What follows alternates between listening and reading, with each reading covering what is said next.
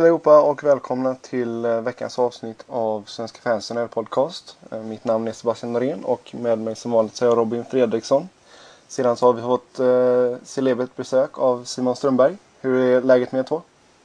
Det är bara bra.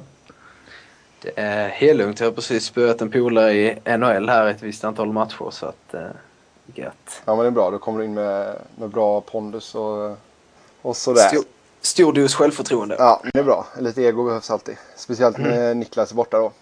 Uh, Precis. ja, vad, vad säger vi?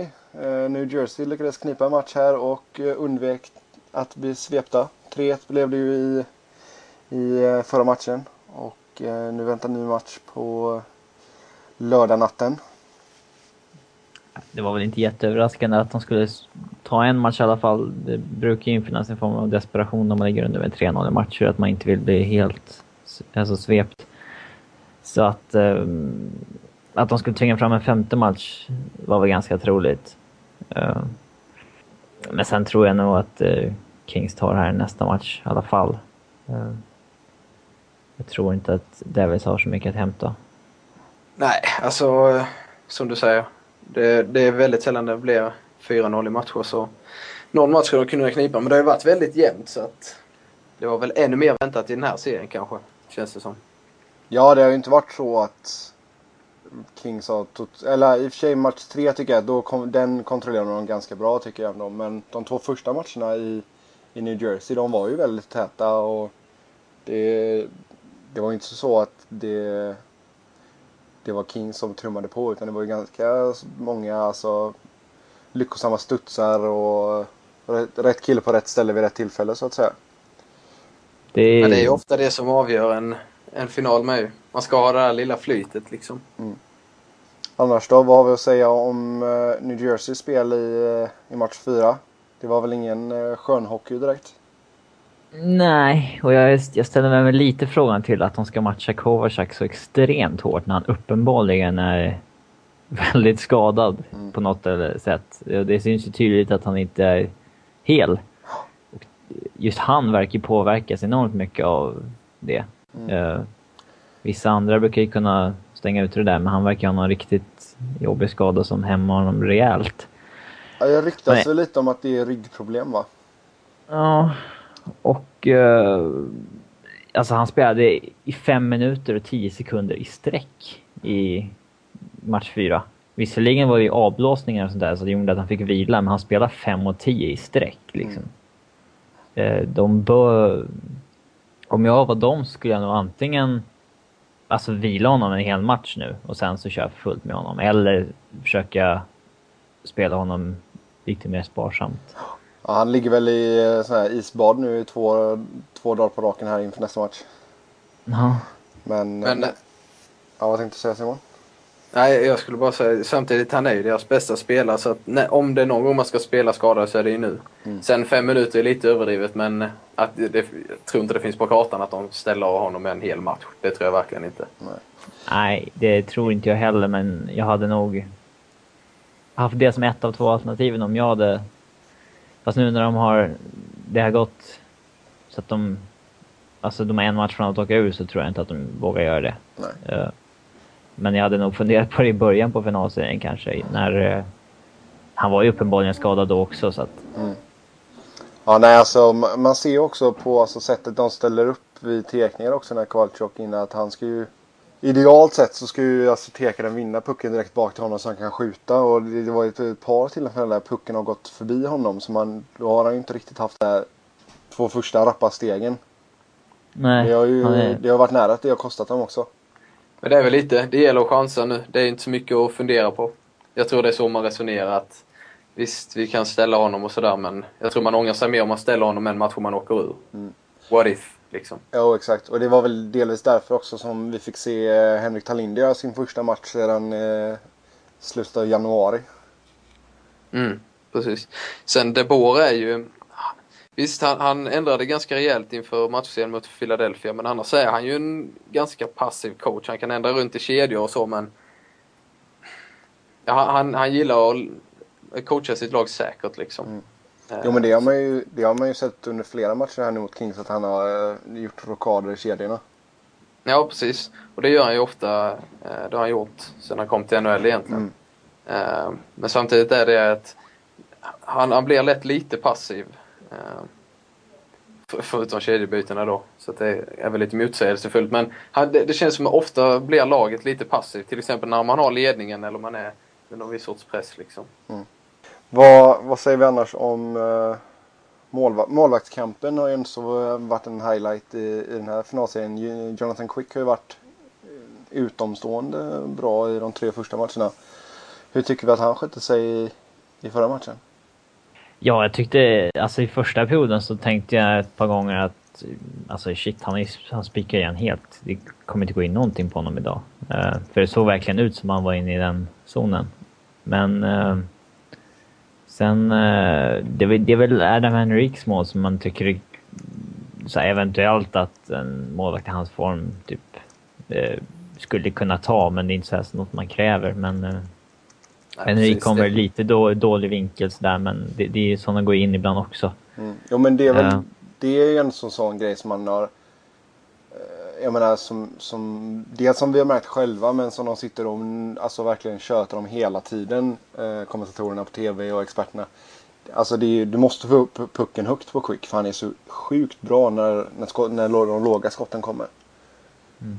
Så eh, nej jag tycker en, en, en Rick gjorde en jävligt bra match. Han var ju sjukt bra i teckning, på teckningar och sådär. Och som sagt klev ju fram ordentligt när de behövde honom som mest.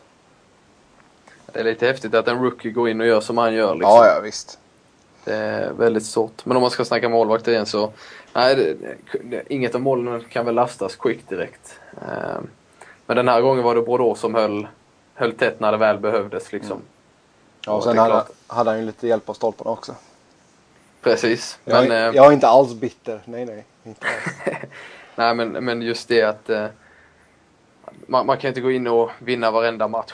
Alltså Quick, det, det går inte att han vinner varje match åt Kings. Nu säger jag inte att det är han som har vunnit de andra matcherna åt Kings, men han har ju varit en väldigt stor faktor att Mm. de faktiskt har vunnit de tre första.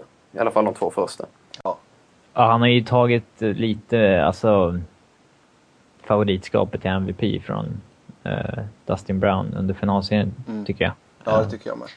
Tycker väl även Kopitar har gått förbi kanske. Ja. Det var ju mest i första och andra slutspelsrundan som Brown glänste rejält. Eh, även om han är bra nu också. Men det är Mm. intressant med Bordeaux att han, nu, nu är han i väldigt bra form igen men det ser ju alltid väldigt vimsigt ut när han är på plan liksom. Eller vad man ska säga, han är ju old school liksom. Ja. Känns det som. Ja, Han- alltså det där friläget när han eh, pokecheckar hej vilt, då är det ju så här. Då är det så här. Den skulle ju absolut lika gärna kunna gått in i mål. Den åker typ två centimeter utanför. Ja. Eh, och han missar ju pokechecken. Eh, den hade absolut lika gärna kunnat gått in i mål och... Ja, det, är- det är lite... Det är väldigt mycket old school över honom. Eh, Det är kla- klart, just i det läget, han stör ju Lewis var det väl som fick det. Om jag inte minns fel. ja, det var det. Han stör ju honom väldigt mycket så att, så att det är liksom, han räddar ju situationen på så sätt. Ja. Kanske.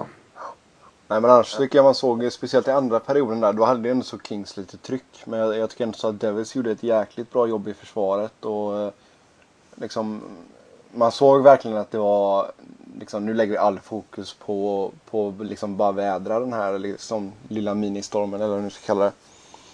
För jag menar de gjorde ett jävligt bra jobb liksom när Kings försökte dumpa in och eh, liksom det, det var lite av vad man har sett tidigare i alltså så som de spelade mot Rangers. Mm. Ja, vad tror vi då? Tror vi att eh, Kings får lyfta bucklan i eh, New Jersey nu då istället? Ja. Eh, jag hoppas ju inte det. Jag, jag hoppas att, de, de lär ju vinna, men jag hoppas att det blir på hemmaplan. Eh, det är alltid roligare när, när hemmalaget får, får ta hem Stanley Cup-bucklan. Men eh, nej, nej, jag tror inte de tar nästa. De tar nästa igen. Ja, vi får se. Jag, jag hoppas ju speciellt nu ifall jag får ett ryck och åker till New Jersey att de, att de tar hem det. Eh, annars blir det en lång hemresa sen. Eh, lång och tung hemresa. Med tanke på hur extremt bra Kings har varit på bortais under hela slutspelet så, så talar väl det mesta för att de kommer ta det. Ska de inte förlora någon gång? Nej, det var mitt korta svar på det. Eh, nej då, det är klart, klart att det... Alltså ju längre du håller ett sånt där rekord ju närmare kommer du till att det bryts liksom. Det, det är ju självklart, det säger sig självt men. ehm, det, ja, jag vet inte. Jag, jag blir nervös bara jag tänker på matchen. Men eh, det skulle bli intressant om New Jersey skulle vinna den matchen. Då har ju helt plötsligt eh, pendeln svängt. Om man säger så. Då är det New Jersey som har flytet och självförtroendet och Kings kanske börjar ifrågasätta sig själva liksom. Om de skulle vinna nu, New Jersey. Det beror väl lite på hur, på vilket sätt de skulle vinna i så fall. Naturligtvis, men ändå. Det är Ja. klart att f- 4-2 i match, eller 3-2 i match och sen är det... Då, då blir det spännande igen. Ja, alltså jag, jag tror ju att Kings kan ju... Jag tror man märkte lite av i första i alla fall att det var lite nerver ändå. För menar, de, de hade en så chans att tangera, vad var det, Oilers rekord från 88.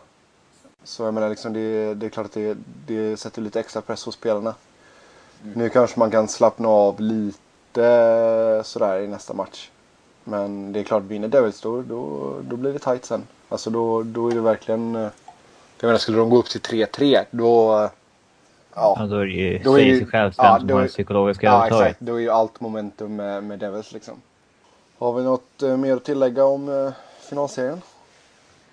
Det är väl eh, kul att Simon Gagné har kommit tillbaka och slängt sig in rätt i finalen. Jag tycker inte att det märks jättetydligt att han har varit ur gamet så länge. Ehm, ehm, sen, det är en liten joker att ha också nu när deras powerplay inte fungerat alls heller. Jag tycker de borde slänga in honom där lite mera.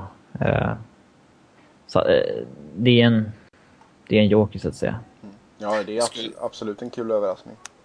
Skulle de tappa en match till här eller ligga under i New Jersey då lär han väl få hoppa in i powerplayet också liksom. Kan man ju tänka sig. Ja, det skulle inte få mig överhuvudtaget. Samtidigt så... Det är alltid känsligt att ändra ett vinnande lag. Men jag menar när det är en sån klass, kl- klassspelare som, så, som han är, eller som han har varit. Så eh, är det inte konstigt att han fick chansen här då. Ja, precis. Men sen eh, New Jersey, där har vi Talindo som är serien mot Kings i år. Ja. Den är Sikora med för den delen. Ja, det är, ja, jag vet inte. Det har, jag tycker det har varit lite mycket byta spelare hej vilt i, i New Jersey. Men samtidigt så kan man ju förstå att de gör det för de måste ju få någonting att hända liksom. För jag menar i match tre såg man ju verkligen inte bra ut. Nej, Nej. det gör Nej, det är klart, det, så, som vi konstaterade innan, det, det är liksom... Det är nu eller aldrig liksom, så att det är inte så mycket att fundera på. Tråkigt för eh, Jakob Josefsson dock. Ja, Ja. precis. Men eh, helt- han är... Ja, jo, nej men eh, han... Eh, klart, han är ingen målskytt på det sättet. Så att, och det, var, det är mål man behöver liksom. Han är en defensiv center. Eh, idag i alla fall. Han kanske kan utvecklas till en vettig tvåvägscenter på sikt men idag så går han ju bara in i en tredje, fjärde kedja som center och ska spela 0-0 i stort sett. Han är lite duttig ibland. Det, hade, Ja, han, är inte direkt den här, han är inte direkt den här fysiskt starka defensiva centern. Han är ju väldigt... Han kan se vek ut i kroppen många gånger. Ja. Han är, är han han är, Smart spelare, det är han ju men... det är mycket det han lever på, att han är så otroligt smart. Och det, det kommer han säkert kunna komma, eller han har ju kommit långt på det, men ska han, som du säger, bli en, en duktig tvåvägscenter i ligan, kanske bli en andra center på sikt, så måste han dels lägga på sig några kilo och sen även eh, bli, få lite grit, så att säga. Han känns inte alls särskilt OM så att han skulle kasta sig in framför mål om det står en Chara där och crosscheckar direkt. Eh, han... Eh, nej, han... Eh, han- han spåddes ju vara... Alltså bli en riktig superstjärna för några år sedan men jag tror de här skadorna han haft sen han kom, åkte över, har hämmat honom en hel del också. Han har ju varit borta kanske, jag vet inte, sju, åtta månader totalt på två år. Så att, eh, ja. Det blir väl inte nystart för honom nästa år om han kan vara frisk då. Annars så, jag tror nästan att Hedberg skulle få några minuter där i match tre. Men det, det blev inget med det. Bordeaux står, står nu om han vill. Ja, Tror du inte det? jo. Jag, jag känner han var ju inte, alltså. Såg ju ganska uppgiven ut i match tre faktiskt efter det sista målet där. Så tänkte man att ja, kanske Hedberg få spela lite men det väl ingenting med det. Tråkigt annars. Han är en väldigt, väldigt bra mediaperson annars. Levererar mycket bra citat och grejer. Han verkar vara en kul kille. Ja. Ja, ska vi röra oss vidare till lite nyheter eller? Ja, visst. Vi, nu, I och med att det var ett tag sedan vi spelade in så får vi ta och börja med eh, att Niklas Lidström har tackat för sig efter 20 år i NHL. Och det är väl eh, synd på ett sätt men samtidigt kan man förstå honom att det är dags att tänka på annat. Ja, det var ändå lite överraskande. Alltså, med tanke på att han... Eh, eh, men han sa ju att han såg fram emot att spela Winter Classics och sådär. Men eh, samtidigt så sa han ju att eh, det är de senaste månaderna eller veckorna som han har känt att kroppen inte återhämtat sig som den brukar göra. Eh, och eh, han har inte mentalt återhämtat sig heller så att han får tillbaka det där suget att han vill spela en till säsong. Eh, men sen är det ju tråkigt för man vill alltid, man undrar ju alltid så här, hur länge skulle han egentligen kunna fortsätta för att han är ju så extremt bra. Så man undrar ju så här, skulle, hur många säsonger till skulle han kunna hålla en hög nivå? Hur många säsonger till skulle han liksom kunna hålla i NHL överhuvudtaget? Alltså han kanske inte var den första back men alltså hänga kvar i NHL bara. Eh, nu gjorde han ju poängmässigt sin sämsta säsong i hela sin karriär men det var ändå ingen dålig säsong. Han var ju fortfarande en, liksom en en kandidat till Norris Trophy även om han inte blev nom nominerad. Men alltså det jag- känns väldigt, känns inte väldigt typiskt Lidström. Alltså lite så. Han, är, han vet vad han har sig själv liksom. Så han lägger av Ja. när han känner att nej men nu är det dags att lägga av. Det är liksom inte på grund av någon annan utan nu vill jag lägga av. Jag spelar inte för att andra tycker att jag är tillräckligt bra utan kan inte jag prestera så bra som jag vill, då lägger jag av liksom. Och Det, det, jag tycker det är ganska stort att han ändå tar det klivet för att som du säger, man vet inte hur länge han hade kunnat spela. Och många vill ju se honom spela längre liksom. Men han känner själv att nej, min tid är över liksom. Så jag tycker det, tycker det är häftigt att han tar det beslutet ändå liksom. Ja, Detroits alumni-lag blev ju jävligt mycket bättre nu inför uh, alumni-matchen på Winter Classic där. Vad sa du? han, Jag hörde inte. Nej, jag sa att al- alumni-laget, uh, Detroits där, blir jävligt mycket bättre nu. Mm. Han kommer nog vara den enda i alumni-laget som faktiskt platsar i riktiga laget när det är dags för Winter Classic. Ja. Kan vi försöka smuggla, smuggla in den här matchen. Ja. Men det är rätt, eh, jag kan, man kan inte förstå. Har man varit en av NHLs bästa backar, alltså typ topp 5 backar i 20 år så vill man kanske inte se sig själv dala. Eh, och kanske vara ett, en back för ett andra, tredje backpar. i- Eh, även om han definitivt skulle klarat av Alltså att inte göra bort sig i NHL, alltså typ säkert tre fyra år till bara för att leva på sin smarthet. Liksom. Vi Ja. såg ju hur länge Chris Chelios hängde kvar. Eh, Men som han sa där, jag tror det är mycket hela den här uppbyggnadsfasen, alltså en hel sommar, du vet stenhård träning. Mm. Alltså har han inte det så, alltså då går man ju oftast i sönder. Och då kommer man ju egentligen inte få något värdigt slut på den karriären kan Nej. jag själv. Nej, och det var väl skillnaden. Det är väl lite skillnaden också. Alltså, Chris Chel, nu nämner vi Chris Chelios. Han var ju ändå så... Alltså... Jag har ju, knappast hört en sjunde back ja, typ. Ja, absolut. Men samtidigt jag menar, hur jävla mycket tränar inte han liksom? Alltså han satt ju för fan på motionscykeln i bastun. Ja. Jag menar, det, är- det är ju skadat. Ja, Zetterberg sa ju det när han kom över till Detroit också, att det är en sån häftig alltså, klubb för att eh, det är så tydligt att det är, all, det är de bästa spelarna som tränar hårdast Mm. i Detroit. Eh, så kan det mycket väl vara i andra klubbar också, men att han blev så förvånad när man kommer över och så har man spelat back-to-back matcher och sen direkt efter matchen så går Lidström in i gymmet liksom. Mm. Han liksom är över 30 år och man tror att han, okej nu behöver han ta igen sig liksom. Men Ja. det är extremt det- imponerande. Mm. Eh, Men det är väl det Lidström själv känner också liksom. Kan man det känns ju som att jag, jag känner inte för att gå in där efter en back-to-back match liksom och då tycker inte jag det är värt att spela. Så, så genom professionell liksom. Vi får Ja, väl man se. får höga krav på sig själv helt enkelt för att fortsätta, alltså om man inte kan hålla högsta nivån. Ja. Men vad, vad tror vi kommer hända i framtiden här med Lidström då? Det skulle inte förvåna mig ifall han får någon form av position inom Rangers eller Red Wings organisation. Han ville väl, han ville Ja, väl kom- hem och eh, vänja sig vid Sverige först eller sa han inte det? Till Ja, början. han- Han kommer nog bara vara några månader tror jag. Västerås är inte så kul som man tror. eh, nej, han kommer nog återvända till Detroit ganska snart. Jag tror inte att han kommer få någon så här ja, liten roll som så här senior advisor där han bara ska dit och skaka hand med ett nyförvärv en gång om året. Eh, han kommer nog få en alltså, väldigt stor roll. Han har ju sagt att han vill bli typ president och sånt där eh, i, en, i Detroit. Eh, Ja, men känns det inte som att han skulle kunna göra ett typ assistant GM-jobb eller någonting? Ja, han kommer nog testa på allt möjligt tror jag. Eh, assistant GM, Director och Player Personnel och ja, alla olika titlar som de har i, i, i NHL-klubbarna. Um, jag vet inte om han har ett bra scoutöga, de sparar ju alla såna gamla spelare som scouter. Kirk Maltby och Chris, nej, Chris Draper, han är ju typ, han är typ special assistant to GM. Eh, de har ju redan en assistant GM, men han är typ li- mer li- lite grann. Eh, men liksom vill, eh, vill Lidström vara i Detroit så kommer han ju bli kvar. Då hittar de ju en Ja. roll för honom. Naturligtvis. Eller ska han köra en Thomas Sten och bli politiker i Michigan? Jag hoppas inte det. Vida ska vara hockey. inte det.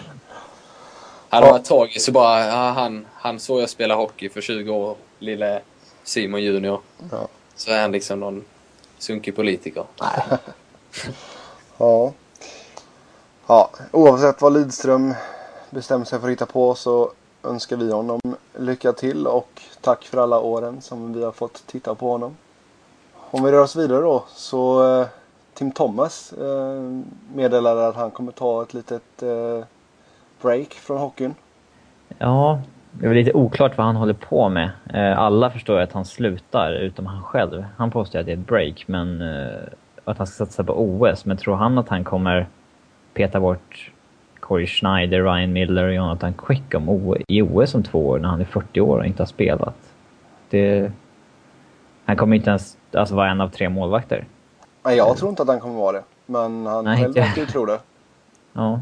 Eh, jag vet inte varför han tror det, men det är väl mest... Eh, det är väl lite märkligt att han vill ha ett break. Jag menar, eftersom han är en sån mål som kom in så pass sent till NHL, när han var väl 31 eller någonting när han debuterade. Eh, Ja, så att eh, de brukar ju vilja hänga kvar ganska länge.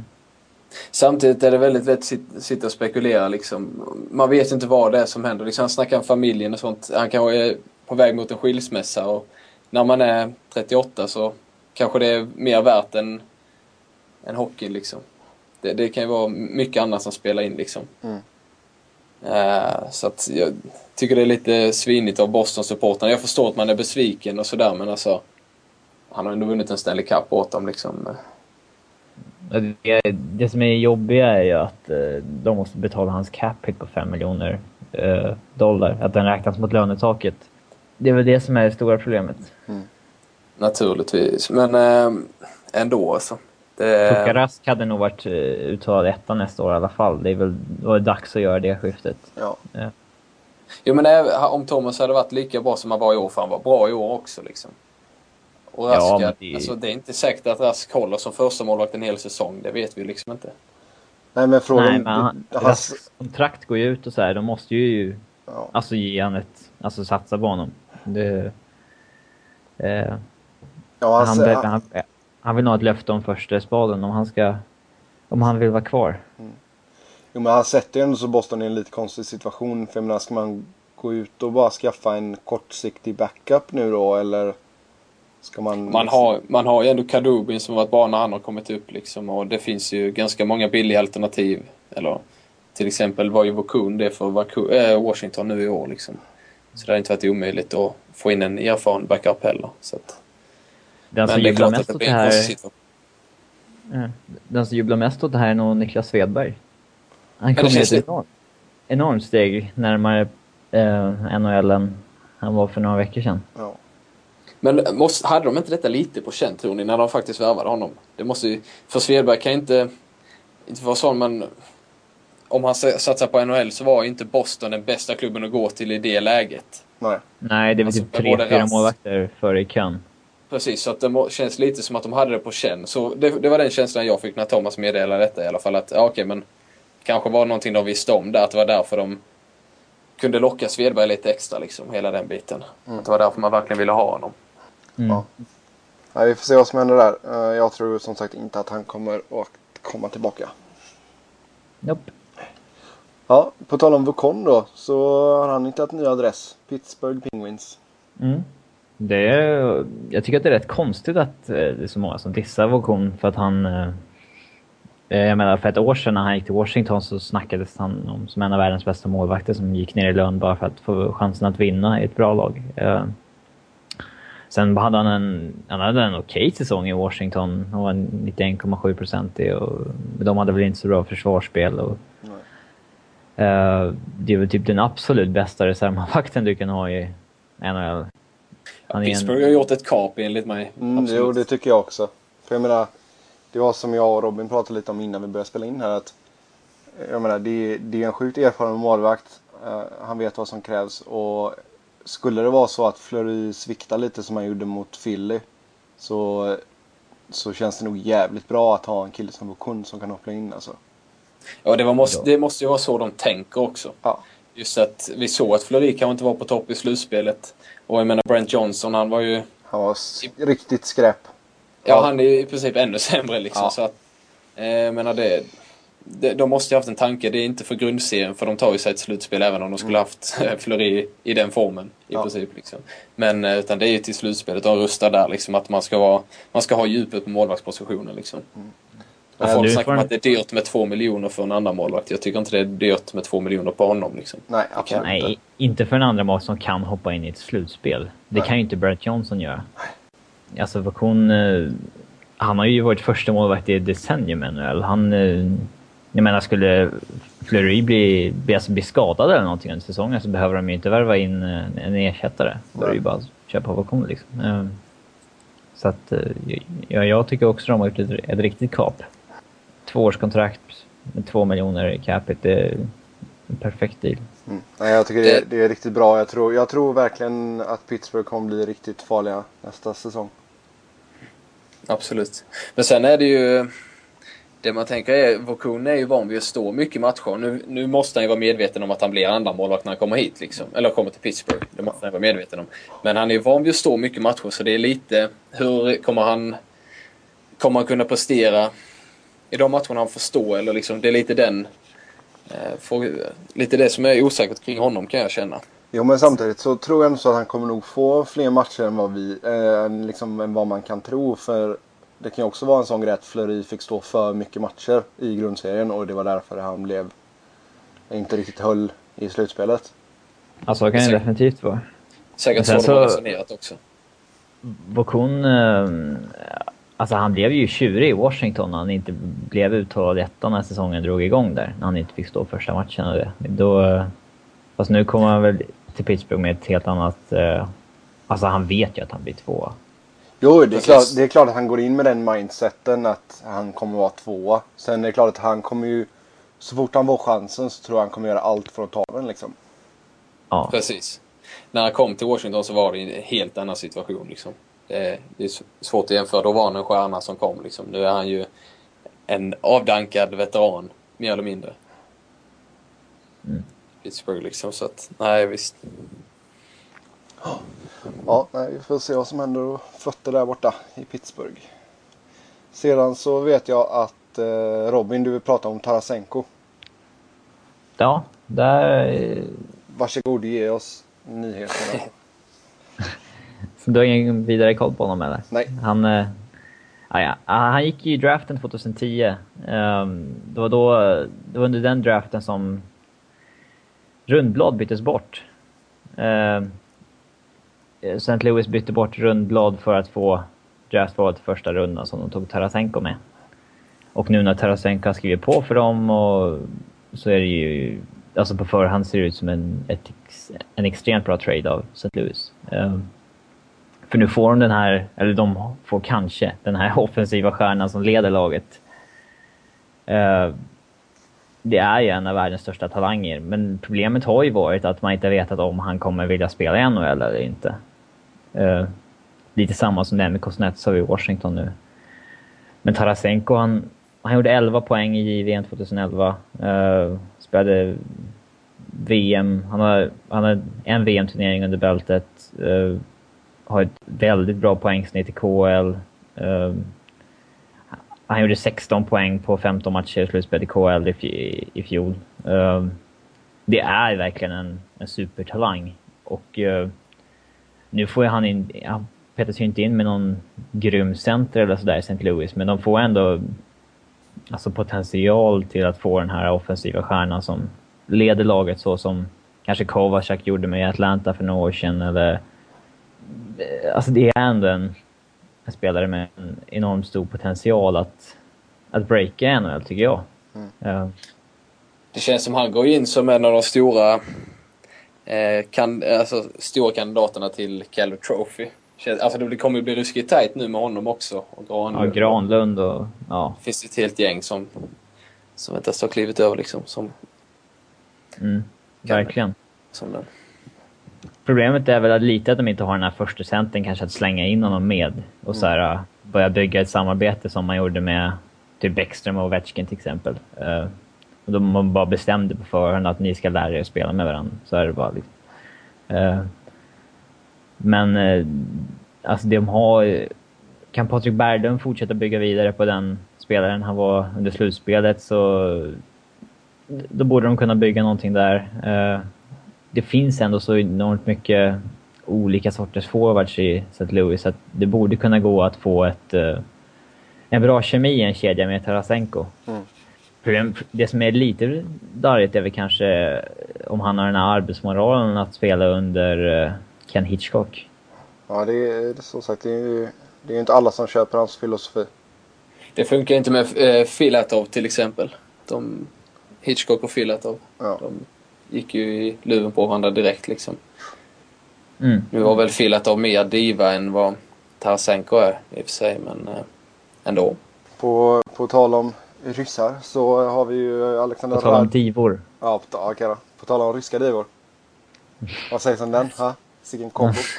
så eh, Alexander Radulov verkar vara på väg bort. Eller vad man nu ska säga. Ja, alltså det är en sån konstig situation där. Men eh, ja. eh, Nashville är i alla fall eh, redo att byta bort rättigheterna.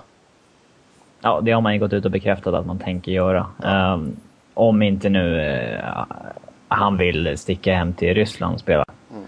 Men jag tror nog att han har fått ja, smak lite på livet i NHL igen och kanske vill vara kvar, det vet man ju inte. Uh, de har ju sagt att de tänker trada bort rättigheterna och uh, han har ju ett kontrakt i Ryssland som han egentligen måste återvända till. Men han har ju skitit i kontrakt förut så han kan ju lika gärna göra det igen. Mm. Men jag vet inte riktigt hur det var på den tiden när han gjorde det sist. För nu är det ju liksom, nu har ju KL och NHL sagt att vi, vi hedrar varandras kontrakt liksom. Vi, vi snor inte spelare. Mm. Det är, ja, det, det, det kanske är lite känsligare att dra från ett ryskt kontrakt om man är ryss. Men... Eh... Jo men det, det var ju som, som, som vi sa i, igår när vi uttalades vid att jag menar får han ett, ett långt kontrakt med bra pay. Ja, typ Rangers liksom. Ja, Då jag menar, vill han ju stanna. Får han sju, ett 7-8 års kontrakt liksom med, med bra lön i ett liksom en så förväntat topplag. Så tror jag ändå att han kommer stanna och skita i Ryssland liksom. Ja, men det typ köpas finns... ut på något sätt. Ja, kan säkert komma överens Men tror ni verkligen det finns något lag som skulle ge honom ett 7-8 års kontrakt? Toronto. Ja, Rangers brukar ju signa upp sådana spelare. Jag vet inte om de skulle få 7-8 års kontrakt, men säkert 4-5 år skulle de kunna ge honom. Han är ändå 25 år idag bara. Ja. Uh, uh, och det går ju alltid att ja, göra sig av med spelare som, som inte levererar eller Problemet ja. är ju sällan att man inte har råd att betala lönen åt dem. Det problemet är ju sällan att det räknas mot lönetaket. Men då kan man ju alltid skicka ner med AHL och så här om det blir en jätteflopp. Mm. Men det skulle det ju inte bli. Han skulle ju alltid leverera sina poäng i alla fall, det tror jag. Mm. Uh, sen, jag, jag, kan ändå se många lag som skulle vara intresserade av honom.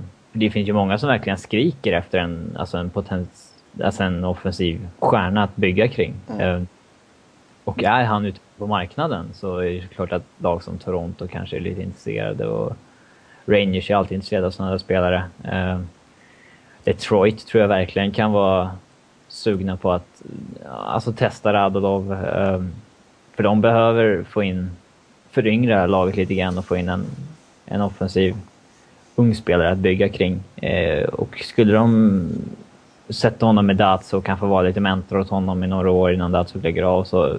Alltså det kan ju vara värt ett försök. Eh, Men Mm. tror, tror du Detroit ser Radulov som en spelare att bygga sitt lag kring? Alltså till exempel Detroit. Jag har mycket svårt att se att de skulle... Det känns han är Jag har väldigt... Jag kanske ett eller ett par år, kanske till och med tre år, men jag, jag tror inte... Många lag ser nog inte han en, en spelare att bygga sin, sin framtid kring. Just för att, inte för att han inte är en duktig hockeyspelare, för det är han absolut. Men han har ju disciplinproblem, det väl, går väl inte att... Nej, alltså han är ju... Han är ju svår att bygga alltså, ett lag kring honom, men alltså han... Du kan ju helt klart sätta in honom i en bra kedja med alltså Datsuk eller Zetterberg och så skulle han leverera extremt bra, det tror jag. Mm. Men sen så gäller det att hoppas att han liksom mognar då under åren där innan Zetterberg och Datsuk och grabbarna lägger av. Eh, Ja, alltså, som en, ja, jag tror absolut att det finns intresse för honom, men jag tror inte... Jag tror de flesta lagen ser honom som en, ett tillskott till en ganska färdig produkt. Ingenting som man bygger för, för att ha kanske tio år framåt, utan det är ett kontrakt på något år. Nu är det bara precis vad jag tror, va? men jag, jag tror det är många som drar sig för att hoppas för mycket på Radulov, för det kan bli en riktig bast. Ja, sen det är som sagt när man inte riktigt vet vad som händer heller riktigt, alltså om han måste tillbaka till Ryssland eller inte så det drar nog ner hans pris en del. Så jag, jag, Ja. tror, jag tror inte Nashville kommer få mycket utbyte. Och när som helst kan han... Eh, jag menar, man vet ju inte om han måste tillbaka till Ryssland nu, så här, men alltså, man vet ju att när som helst så kan han bara ha stuckit Ja. till Ryssland. Exakt. Även Ja, om du lite- har ett kontrakt med honom. Ja. Så att, eh, Vad är Lite Radulov? den känslan. Så här, vad är Radulov? Ah, han sitter på morgonflyget till Moskva. Ja, ja, är ja. Som, det är som när han åkte till NHL, att man bara ser en bild på Twitter när han är på planet. Så, Ja. jaha. Exakt. Jaha. Ja, men kom inte han lite överens med sin klubb där hemma att han skulle få dra över till NHL? Var det inte så? Om jag Ja, fast det var ju bara Det den här, alltså det var ju att han lovade att komma tillbaka. Eh, Mm. Det var ju någon mystisk snubbe som köpte ut hans kontrakt till resten av den här säsongen. Men Ja. eh, sen skulle han tillbaka. Eh, men ja. Men du, du har ju själv Robin. Hade du byggt ett lag runt honom? Nej, men jag hade nog... Eh, om jag var Detroit så hade jag nog försökt ta honom för att man har väl, de har väldigt mycket åldrande stjärnspelare och... Jag vet, alltså det... Absolut. Ska- Men i ett lag som, som vill utmana i år eller nästa år eller om tre år så tror jag absolut man kan vara intresserad. Men eh, långsiktigt så drar man sig nog, i alla fall förrän han har bevisat att han kan ställa sig in i ledet liksom. Ja. Nej, men jag, så- tycker, jag tycker ändå så att det är ju en sån potentiell alltså, stjärna. Mm. Ja, det är en jävla mismatch med alltså just Nashville. Ja. Alltså, där alla ska vara lika mycket värda och... Jag menar, visst hade Nashville mått bra av att ha kanske en centerstjärna som ledde laget, men de mår ju inte bra av att ha en rysk diva liksom som Nej. har potential att kanske leda ett lag, men inte är en lagspelare sådär. Eh, Det tror jag inte de mår bra av att ha. Nej. Men vilka lag är sådana? Jag tänker, vad finns det för lag idag som skulle vilja... Rangers var ju det för några år sedan. Då, då tog man ju vilket skit som helst bara de kostar mycket pengar liksom. Ja. Men det, de är inte heller sådana riktigt nu, nu längre. Man, man tänker ju på laget här med. Ja, Alltså, men Detroit, Detroit har ändå så haft liksom, ryska divor. Men där Fedorov liksom. Han var ju ingen... Han var ju också en väldigt speciell människa. Ja, det är... Eh, jag tror, alltså lag som Pittsburgh, de hade ju säkert inte haft råd med honom, men de hade säkert inte haft något emot att testa honom liksom med Malkin ihop, alltså ihop med Malkin typ. Mm. Eh, det, alltså får du bara in Radulov i ett lag där han typ klickar med eh, en kedjekamrat och det blir toksuccé så tror jag att han alltså sköter sig. Ja, Eh, du, du, kan säkert ha rätt i det. Eh, det, det har du säkert rätt i. Hittar man rätt, hittar man rätt plats så kommer han säkert bli en, en stjärna, så absolut. Han kan gå till Kings och så kan han gå ut och festa med Carter och Richards. Ja. Kan nog ställa till mycket trubbel i Hollywood. Ja, det har varit väldigt intressant i alla fall. Ja. Hade du kunnat spela i samma kedja ihop också de tre? ja. Så tydligt märker man att de är dåliga på söndagsmatcherna när de har festat dagen innan. Ja, exakt. Riktigt trög produktion på söndagar. Ja. ja, ska vi röra oss vidare då. Ehm, Montreal Canadiens har fått en uh, ny gammal tränare. I, eh, ja, nu är ju han fransk-kanadensare va? Så vi säger väl uh, Michel Terrien eller något sånt där. Ja, Terrien. Terrien. Mitt eh, franska uttal är ju som sagt inte så bra. Det vet ju ni som har lyssnat på podden tidigare. Som sagt, han har ju varit i Montreal förut och eh, han har ju även tränat Pittsburgh Penguins. Eh, han var ju tränare, började ju säsongen som tränare det året då P- Pittsburgh tog eh, Stanley Cup-vinsten. Men eh, han blev ju kickad under säsongen och så kom eh, Dan Bilsma in och styrde upp skeppet. Annars så, eh, jag, alltså det, det är lite konstigt men jag kan inte så mycket om den här herren faktiskt. Ska jag erkänna. Nej, inte jag heller. Den är väl lite före min, min tid kanske. Men jag, han, han kommer ju från Montreal och de vill ha en kille från Montreal. Han har tränat Montreal förut. Eh, sen har han ju ett ganska bra CV där han har, har lett eh, Pittsburgh till en Stanley Cup-final. Och, jag menar, att för Montreal att få in en tränare som dels kommer från Montreal, är fransktalande och har är är relativt ung, 48 år, och ändå har ett alltså, har gått till Stanley Cup-final på, på meritlistan och sådär. Det är nog alltså, typ det bästa som de hade kunnat få, tror jag.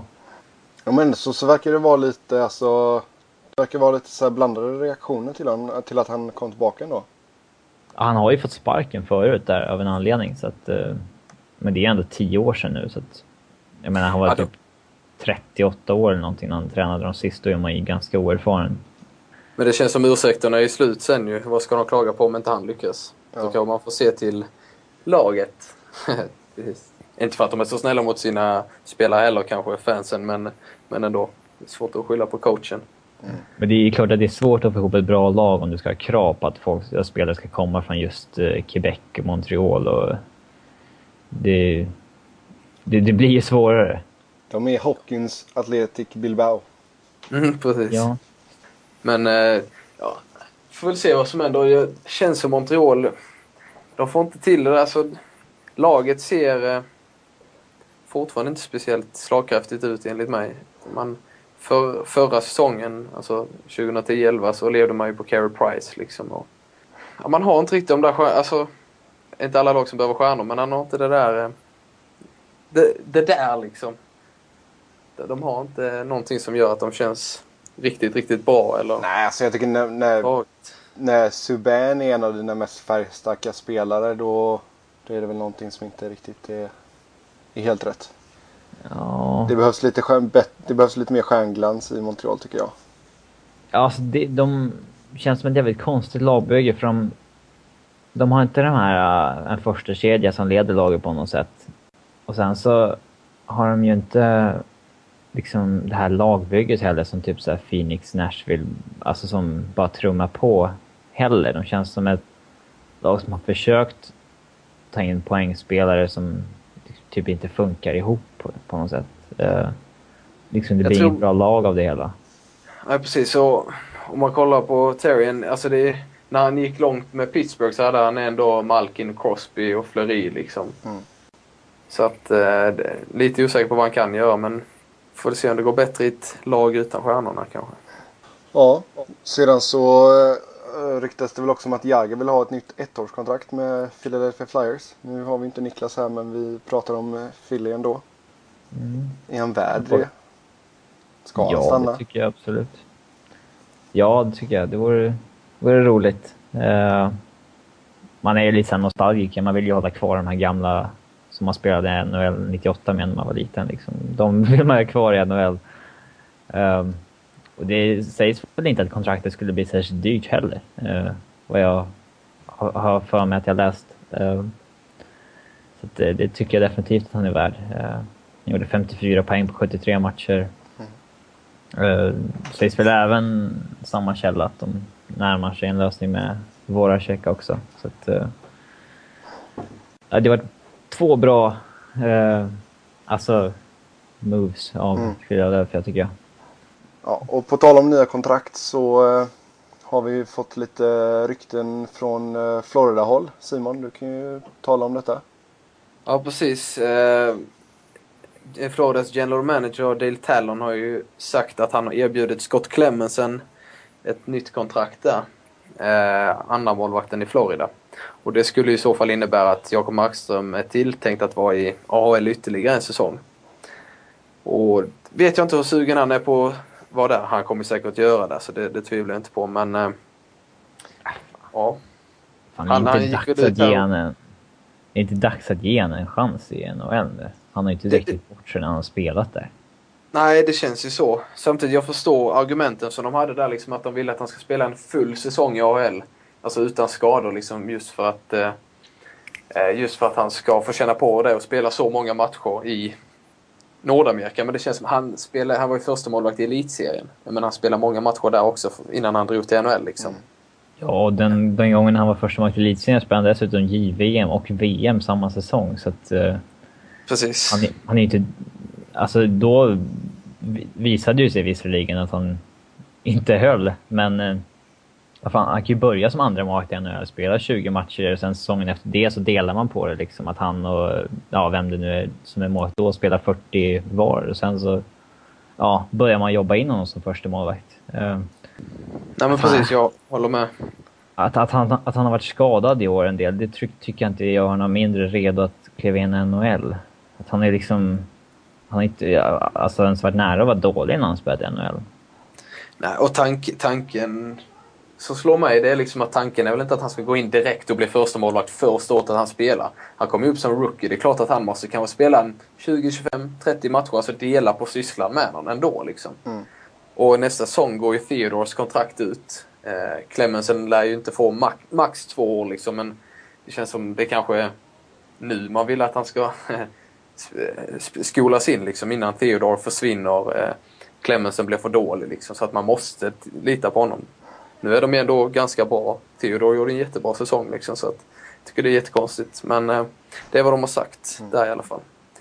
Sen, alltså, vi, eh, jag tror att alltså, skicka honom till AHL, det ska nog bara...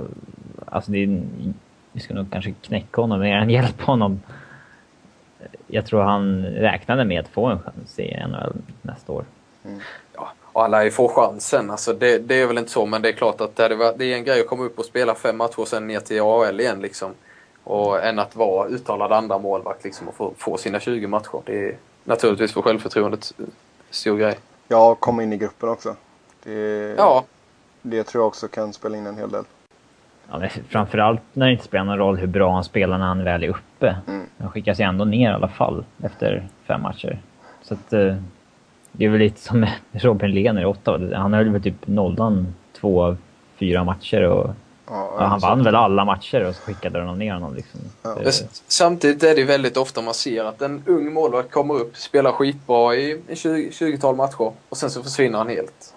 Ja, James alltså, Kramer och massa... Ja, det, det, finns många exempel på det här liksom när de klarar av det ett tag och sen Alltså får man gå på adrenalin, man går bara på känsla liksom. Men sen när det ska bli en vana, när det inte är samma kick att mm. komma in liksom, när man går ner. Så att, jag är inte helt emot den här tanken, för jag, jag tror att det bästa hade varit om man hade fått dela med Theodore, ja. Absolut. Mm. Jag, jag tycker definitivt att han är redo för, alltså att han är ju riktigt erfaren målvakt för att vara 22 år. Jag menar, han kom ju fram som första målvakt i Brynäs när han var typ 18. Så att han känns väldigt erfaren. Lener är ju betydligt mer valpig. Han är ju han är bara 20 år. Eh, ja. Markström är 22 nu. Så att... Sen ska vi snacka kontrakt i Florida så, och svenska så Micke Samuelsson kommer också erbjudas ett kontrakt eh, inom de närmsta dagarna. Det sa Tallon också. Mm. Ja, vi har väldigt många unga svenskar som har skrivit kontrakt i veckan med Johan Gustafsson, Patrik Selin, Jesper Fast, eh, Kalle Järnkrok, Tim Hed, eh, Joakim Nordström, Claes Dahlbäck. Ja, jag kanske missar någon, men det är, det är ett par stycken i alla fall. Ja, vi kommer väl ta och köra en sån skön snillen spekulera sen under, eh, mm. under off-seasonen här vad vi tror om de som kommer att ta steget över. Om de kommer att lyckas eller inte eller vad som händer och fötter med dem. Ja. Eh, sen var det väl några kontraktsförlängningar i ditt kära Colorado också, Robin? Ja, det har skett några de senaste dagarna. Man förlängde med eh, fightern Cody McLeod tre säsonger. Fick en löneförhöjning också. Det var lite förvånande. Må, må, många trodde att han eh, skulle dumpas. Men han fick löneförhöjning och var kvar. Då Så förlängde man också Då är han uppe på mål nu då. Ha, ha, ha. Ja. Han... Eh, man förlängde med backen Matt Hanwick idag. Eh, också rätt konstigt. Han var scratchad typ 40-50 matcher i år. Han fick löneförhöjning och tvåårskontrakt. Vilket kan skicka konstiga signaler till de backarna i laget som tjänar mindre än honom som spelat hela säsongen nu när de ska kontraktsförhandla. Eh, de kommer ju helt klart vilja ha mer än killen som är sjunde åttonde back. Mm. Och sen så förlängde man med eh, ja, den största förlängningen då med David Jones som har gjort... Eh, han har snittat typ 25 mål i två säsonger. Han är 27 år gammal. Så fick han ett enormt kontrakt nu på 4 miljoner capita i fyra säsonger. Um, det känns alltså, som att slänga upp ganska... Det, kan, det är många spelare som har liksom gjort 20 mål någon säsong här och där med lite flyt. Um, det känns inte som att han typ har bevisat att han är en spelare som kommer ligga på 20 25 mål per säsong. Jag hade absolut accepterat att ge honom 4 miljoner kanske, en, två säsonger. Sen håller han samma nivå så förlänger man vidare. Mm. Men um, fyra säsonger på 4 miljoner i capita, det är rätt, det är rätt saftigt för en spelare som har producerat i två säsonger. Mm. Men sen, eh, Colorado har ju kanske inte gjort de mest klockrena, eh, vad ska man säga, spelarinteraktionerna de senaste åren. Eh, Nej, då hade de ju varit... byte förra året och sådär. liksom så att... Eh, kanske inte helt överraskande att det blir lite konstiga grejer. Ja, alltså jag, jag gillar ändå deras GM Greg Sherman. Han har gjort en del smarta grejer. Alltså i, i fjol så hade de alltså bara lyckade trades egentligen. Men uh, året innan Fast det när de bytte till, till Eric Johnson var det väl lite så här, ja, tveksam kanske. Ja, precis. Det var den jag tänkte på framförallt. Mm. Viss, visserligen så fick man ju ett första val i den traden också, det glömmer ju många. Men mm. man fick ett första val som visade sig vara ett, bli ett elfte val i draften. Det, det kan ju mycket väl utvecklas till någonting vettigt. Ja, ja visserligen. De får fortsätta att drafta svenskar med andra ord. Ja. Mm. Sedan så har vi fått in en fråga på, eh, från Twitter. Och eh, frågan eh, kan Robin ta och läsa upp. Eh, det är från Jonas Högqvist som brukar kommentera och han frågar hur kommer Red Wings agera på backsidan nu när Lidas slutar? Man kommer att försöka få in en topp 2-back. Ja, det är väl ja. rätt uppenbart att man kommer gå stenhårt på Ryan Sutter. Mm. Det finns ju ingen... Alltså, det är ju den... Det finns ju egentligen ingen annan back på marknaden som ens när, kommer nära Lidströms nivå än Ryan Sutter. Så att det, man kommer ju gå stenhårt på honom. Ja. Det är inget snack. Eh, sen kan det ju mycket väl bli så att Nashville skickar iväg rättigheterna till Sutter till typ eh, Philadelphia eller någonting för att slippa se han i Detroit. Alltså i, mm. i West. Ja, exakt. Um, Precis, men, men ja. ja. Det, det är väl Sutter som gäller. Eller Radulov. Nej. Ja, ja skola om honom till back. ja, man, man sitter ju faktiskt lite i liksom lite i skiten om man inte lyckas få in en, en grym ersättare till Lidström, äh, till Lidström. För att, eh, jag menar, man tappade Rafalski i fjol, det blev Ian White. Jag tycker inte han är nära Rafalskis nivå. Man kommer tappa Brad Stewart och jag ser inte heller någon riktig... Att det vimlar av bra free agents i backar som man kan ersätta honom med. Kanske en Brian Allen eller något där, men det är fortfarande inte på samma nivå tycker jag. Och sen skulle man liksom, skulle man få in Sutter så är det ju klockrent på alltså lång sikt, men jag vet inte. Alltså hur det än ser ut, vad som än händer i sommar så, så ser deras backsida svagare ut än i fjol. Mm. Nej men de kommer ju alltså, de måste ju gå all in på att få in en, alltså en, en riktigt bra back. Ja, det är ju sen, bara Sutter de kan satsa på egentligen. Ja, om man inte vill göra, trada till sig någon då. Ja, men man har så jäkla lite att uh, trada med. Man har ju nästan bara äldre spelare och de flesta äldre sitter på no trade-klausuler och det... Gav man De inte bort sitt första val till Ja, för att få in Calquin. Ja, Ja. Han lyckas ju inte alls ju så att... Han är inte så värst bra tycker jag. Ehm, men det är, det är lite möjligt att Detroit får ett litet mellanår nästa år om de inte lyckas extremt bra på free agency. Men de, alltså det vet ju de också. De kommer ju gå alltså verkligen all in på Zach Parisi och Ryan Sutter och försöka få någon av dem. Och helst båda, men någon av dem. För att de har inte så mycket att trada bort mot något annat bra och eh, det är deras chans liksom att hänga kvar i toppen. Men det känns ändå som att de borde ju fortfarande vara ganska attraktiva för en spelare att komma till. Ja, absolut. Ja, det- det, är det som är... De måste ju satsa nu medan Detroit fortfarande är alltså det laget som alla vill gå till för där har man alltid chans att vinna. Precis. Blir det ett mellanår nästa år och det är liksom ty- och alla vet att okej, nu är Datsuk 35 år, Zetterberg 33 ja, tre eller vad han är. Nu, nu är det kanske inte jättebra att signa ett femårskontrakt med Detroit. Nej. Eh, Precis. Med det så tackar vi för oss för denna veckan. Som vanligt så vill ni köra hockey så är det Twitter som gäller. Mig hittar ni på Sebbe Noren i ett ord. Robin hittar ni på R underscore Fredriksson. Och Simon hittar ni på Simpa underscore Stromberg. Sedan så eh, vill ni skicka in frågor och sånt och ni inte vill skriva direkt till oss så kan ni använda hashtaggen Svenska fans NHL podcast i ett långt fint ord. Eh, Och eh, med det så önskar vi er en eh, trevlig hockeyhelg och att det blir en spännande final och att Kings vinner. Och förhoppningsvis så kommer jag vara på plats. Vi får se vad som händer och fötter med det. Ehm, Men vi hörs i nästa vecka. Ha det gott. Hej! Hej! Hej!